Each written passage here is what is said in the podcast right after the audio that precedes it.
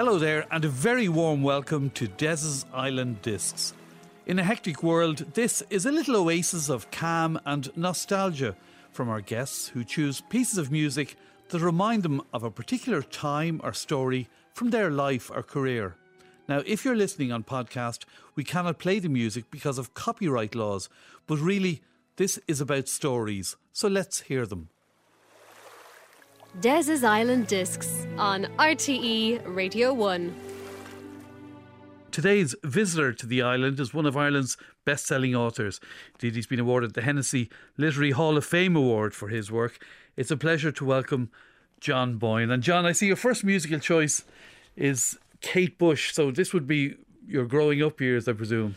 Well, yes, growing up and and beyond. Um, Kate Bush, of course, um, recorded her or released her first single Wuthering Heights in 1978. So I would have only been seven years old then.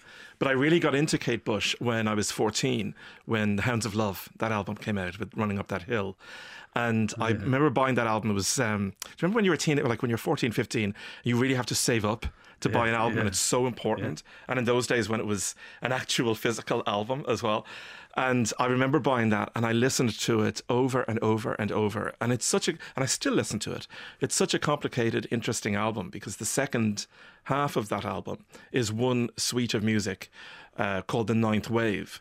And it's all built around this notion of a woman drowning at sea and then being saved. So it it goes into her thoughts as she's drowning. It goes into the um, uh, what she's thinking about her family and her friends, and then the rescue ship coming for her. And every time you listen to it, you know you find something new in it. And she's had this extraordinary career over more than 40 years. I think my, my second favourite album of all time after Hounds of Love is her 2005 album, Ariel, which also, you know, in the second half of that, it's about a sunrise, a painter just um, painting a sunrise. And you've got 10 songs that incorporate all of that. And um, I love her Was she, still, was she still big internationally in, in 05? Oh, she's still big now. Yeah. You know, it's just that she doesn't release records very often. Um, her last album was 50 Words for Snow, which I guess is about six, seven years old now.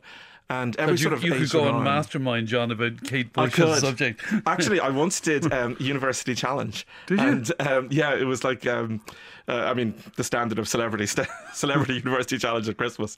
Um, and there was a Kate Bush question, and I and, and I buzzed in, and it was Boyne, University of East Anglia, and I got it right, and um, I was very very thrilled. That was that was fun. I'd say, was it doing that? It was really good fun. Yeah. It was it was nerve wracking um, because you're just waiting for Jeremy Paxman to go, come on, come on, come Yeah. on, you know, and you're terrified of getting it wrong, and the questions are really hard. Yeah, yeah. Um, did, did you win the, the, on the night? W- We did. We won, and we got to the um, semi final, and then we got to the final. And then we lost in the final to. It was all shown over Christmas week Yeah. about three or four years ago, Yeah. and we lost to one of the Oxford colleges. Um, No, so- no shame in that. No shame in that. But I was on the University of East Anglia Yeah. team. But anyway, Where you studied, yeah. yeah, so Kate Bush, and then, but you know, she only- only releases an album every every sort of seven, eight, nine years. But they're always these extraordinary masterpieces. She's probably the most singular um, British singer songwriter, I think, uh, of of her time. Um, so I've just always been uh, kind of obsessed with her, and I saw her once in concert because again she doesn't really she doesn't perform live, but again about five six years ago she just out of nowhere she just decided to do a series of concerts at the uh, the Hammersmith. It used to be the Hammersmith Apollo, I think it's something else now. Um, and um, she did like this three act. It was like a theatrical performance. The first act was kind of the greatest hits. Second act was the Ninth Wave from Hounds of Love. The third act was um, th- that half of Ariel, and um, it was so intimate because it was a kind of a theatrical experience. And she um, went through the crowd at one point, and she passed me by and touched my hand. And you know, I, uh, I have I have watched that since and um, multiple disinfects since COVID. But um, it was it was just she was always like a mythical figure to me. Yes, I, yeah. I never really believed she really existed, and yet there she was in front of me. And you know, another um, another writer, he's now officially an Irish writer, I think, David Mitchell, um, is also a completely obsessive. Uh, Kate Bush fan, and when David and I get together, we, we kind of compete over who is who is the bigger, bigger fan. And he beats me on one thing, which is that he got to write a uh, a, a, narrative for that stage show did he? that she Yeah. did. So that was pretty impressive. But I beat him on the fact that I have a tattoo on my right arm which says wave after wave, which is from the ninth wave. So I think it's one all between David and myself. I didn't realise you were such a huge fan. Yes. You, you play music, of course, don't you? I do. I play guitar um, um, very badly, and I play uh, piano Yeah. reasonably okay. And did you did you learn that as a child? Yeah, my dad was always a very keen uh, piano player, and he brought my brothers and sisters uh, to piano lessons every week when we were kids. And Great we thing to hated learn, isn't it? Oh yeah, I mean it was great, and I'm so happy he did. But when I was a small kid, when I was like seven, eight, nine, I absolutely Right. hated it. I remember I had when I was about seven, my music teacher, my piano teacher, was a woman called Madam Fox. She was about ninety. Right at the time, so mm. she's you know long dead now. But she used to kind of like you know you'd be playing and she'd stand over you with a ruler and hit your knuckles with the ruler, and I was absolutely terrified. The amount of times I left that room in tears.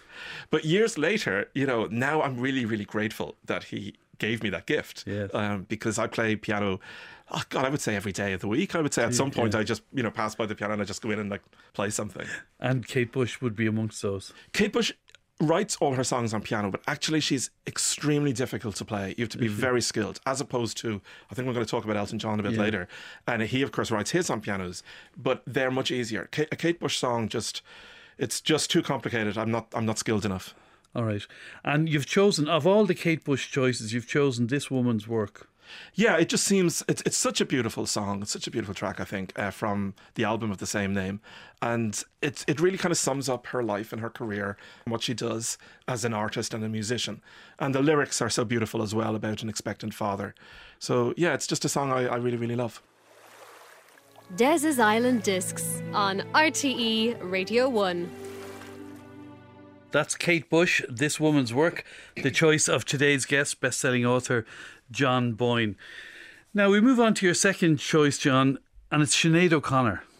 Yes, Sinead O'Connor. Uh, like my other choices, I have been a long term uh, fan of Sinead O'Connor.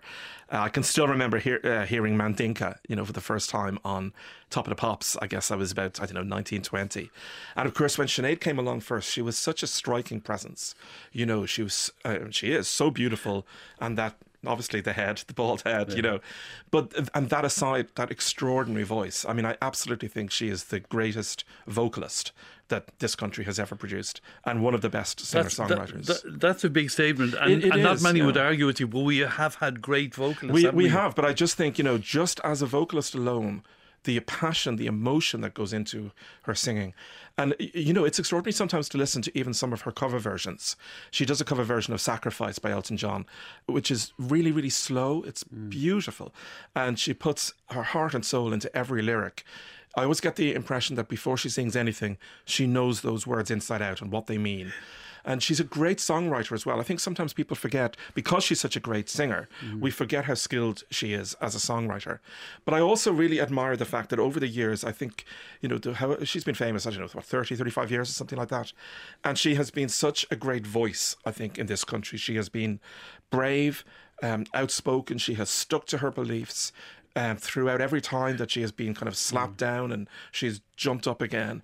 I think she's an extraordinary, uh, extraordinary woman. I, I met her once because I wrote a piece in the Irish Times some years ago when her last album was being released, the album that this song comes from. And I wrote a kind of like just a fanboy piece about how much I had loved her.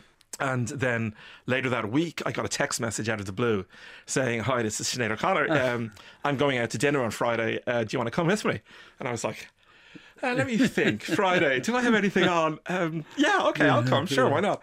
And I went to went to dinner with her, and then went to her. She was doing a show in the National Concert Hall Wow. the next night, and went to that and uh, the party afterwards. And she was just so kind and thoughtful and interesting to speak to, and quiet. I guess you know, in in the, as a writer, you know, you meet lots of famous people along the way, mm. but I've never had the experience like that night when wa- I walked up Grafton Street with her, and we were going to the Bailey, I think, for for a drink, and everybody on the street just staring. You know, it's like, oh my god, it's Sinead O'Connor. But it's in a it's in a positive, loving way, though. Oh isn't it? yeah, I, I think Irish people. I think we love her. You Mm. know, she. We have kind of been with her through her ups and downs in life, and I think she's always wished well by people. it was an amazing text to get, wasn't it? Oh, I couldn't believe it. I was like, yeah. you know, I had to, you know, get the smelling salts out. Yeah, yeah. So, So you're a huge fan. Anyway, this is Sinead O'Connor, and your choice, "Take Me to Church," by the way. Yeah, because I think her most recent album, uh, her, her most recent albums, actually, the last two or three have, you know, they, the people always talk about, you know, nothing compares to you, and of course that's a classic and everything, but she she continues to write and record extraordinary songs, and this is just such an upbeat, powerful number, and she just roars her way through it, and it's great. Des's Island Discs on RTE Radio 1. That's Sinead O'Connor and Take Me to Church, the choice of today's guest, author John Boyne. John, when, when you're writing, and you've had so much success now and, and in so many countries, uh, I was intrigued, by the way, by the number of languages in which your books have been written.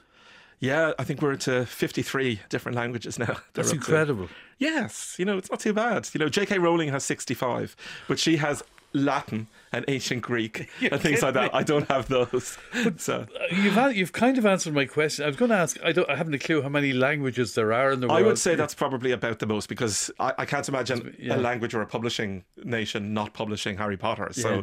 I would say we're looking at about sixty-five in total. And you're you're at fifty-three. I'm at fifty-three. That's incredible. Yeah. But what have I done wrong in the other 12? what, have I, what, have I, done to offend them? Out of curiosity, do you know what any of the other 12 are? Um, I don't, but I do know that that occasionally I've you know had emails from my agents about sort of you've sold rights to this book here, and occasionally I've had one about a language that I'd never heard of. Boy. For example, let me test you. Um, I won't know. Sinhala.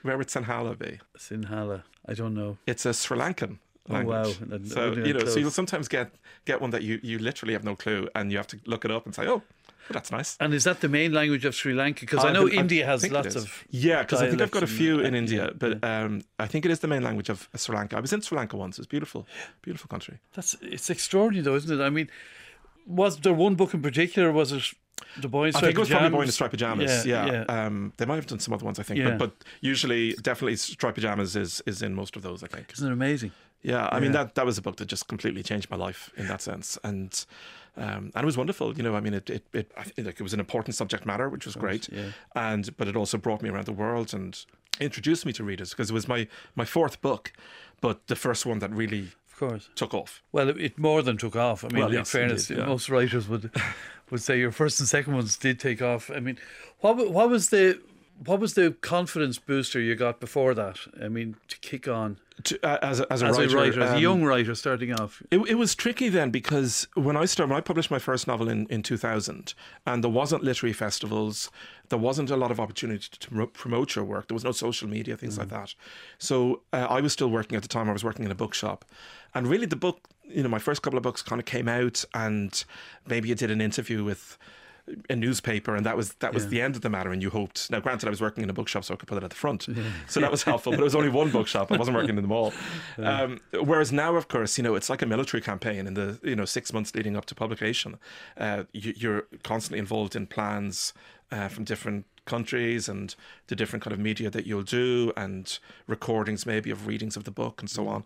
And nowadays there is a lot of interest in brand new Irish writers that when I started out there wasn't really. There was only really a handful of us that, you know, myself and Paul Murray, Claire Kilroy, who were kind of from that generation, the kind of post say Roddy Doyle generation, but the pre um, Donal Ryan generation, right, yeah, so to speak. And um, you know, you were you weren't really traveling, weren't doing literary festivals, you weren't meeting readers, and that's one of the great joys now that you that you can do. Or at least it's obviously been suspended with the yeah, with COVID course, and everything. But one of the things I'm most looking forward to when this is over is kind of getting back to that because mm. I really enjoy those festivals and talking to readers and talking about books. Yeah, when you were in the bookshop, and albeit you could promote your first and second book, did you see the day when you could become a full time writer?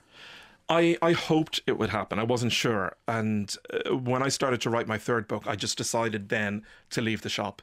Uh, I couldn't really afford to leave, but you know, I, I I just about could if I, you know, was frugal for about yeah, six yeah. months or a year.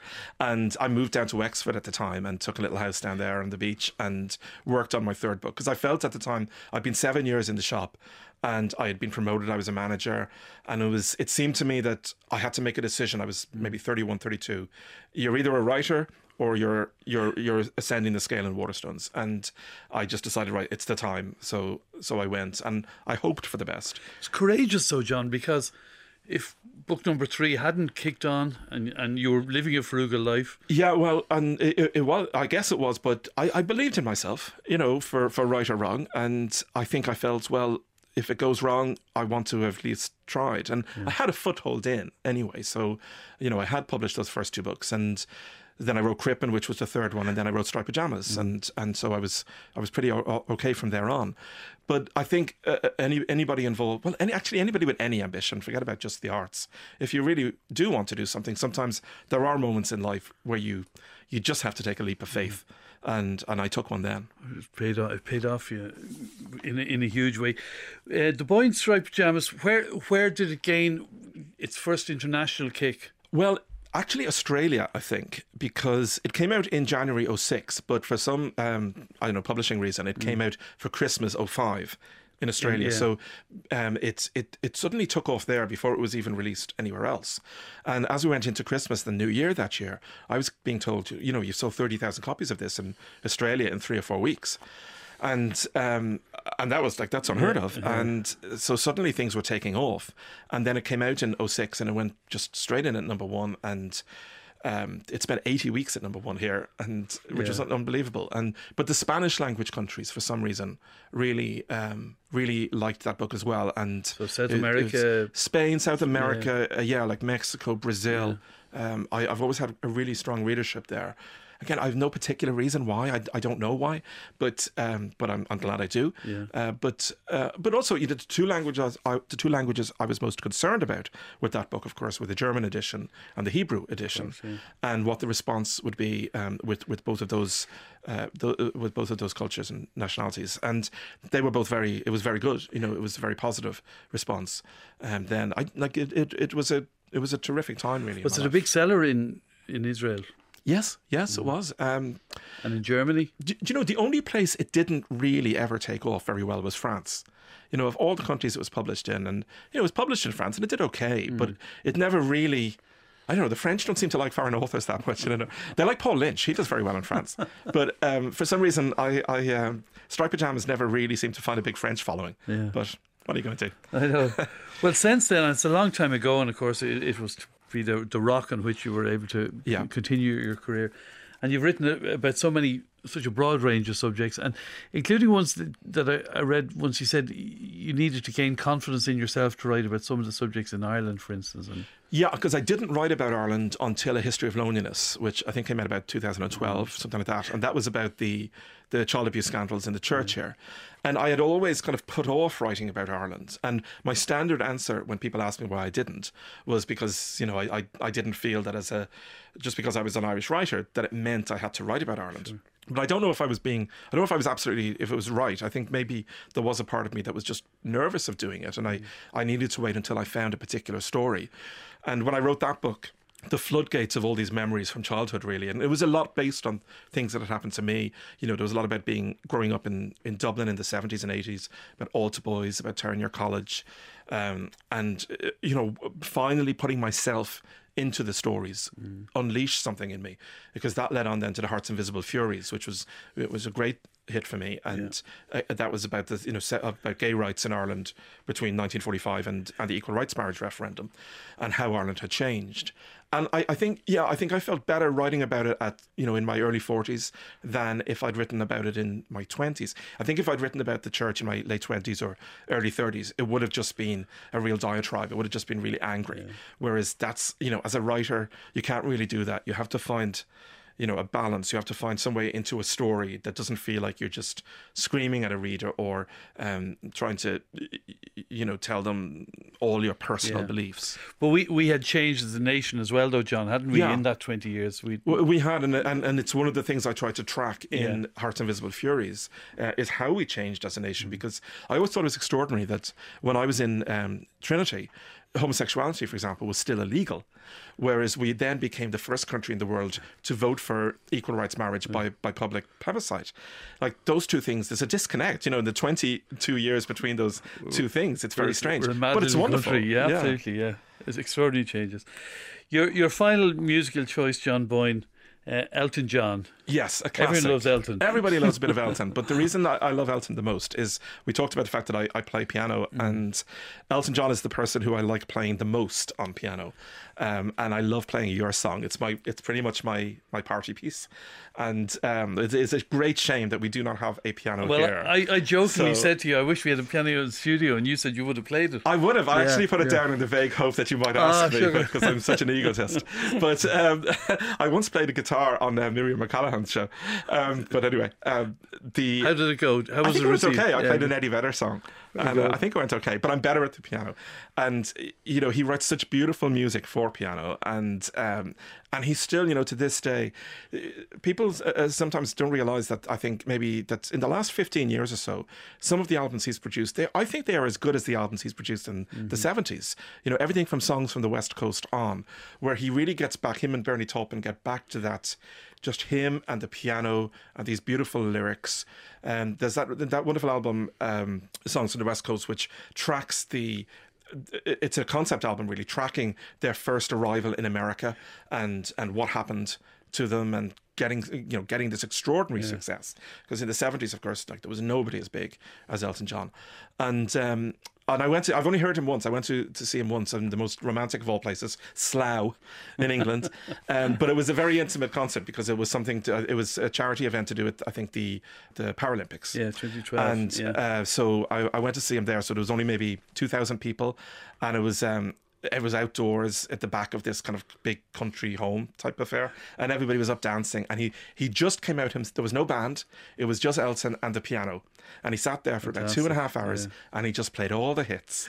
And, oh, and it was extraordinary, you know. And he can sing still, you know. He's he just throws out those songs, and you know he plays away at that piano like like like a mad thing. Do you know what I've discovered from this program, John? That um, there is a potential program where you get people who we all know from a different walk of life, like you from writing, sports people, who all have a little party piece, and you'd get a great program of people who you idea, don't yeah, expect to have to have in the party piece. So you would you would yourself have played this had we the piano in studio. Yes. We don't, so it'll have to be Elton. Ah, well. but He does it just a little bit better than me. but it's a lovely way to play out. And thank you very much, John Boyne, for joining us with your musical memories. It's been a pleasure chatting you. with you. Des's Island Discs on RTE Radio 1.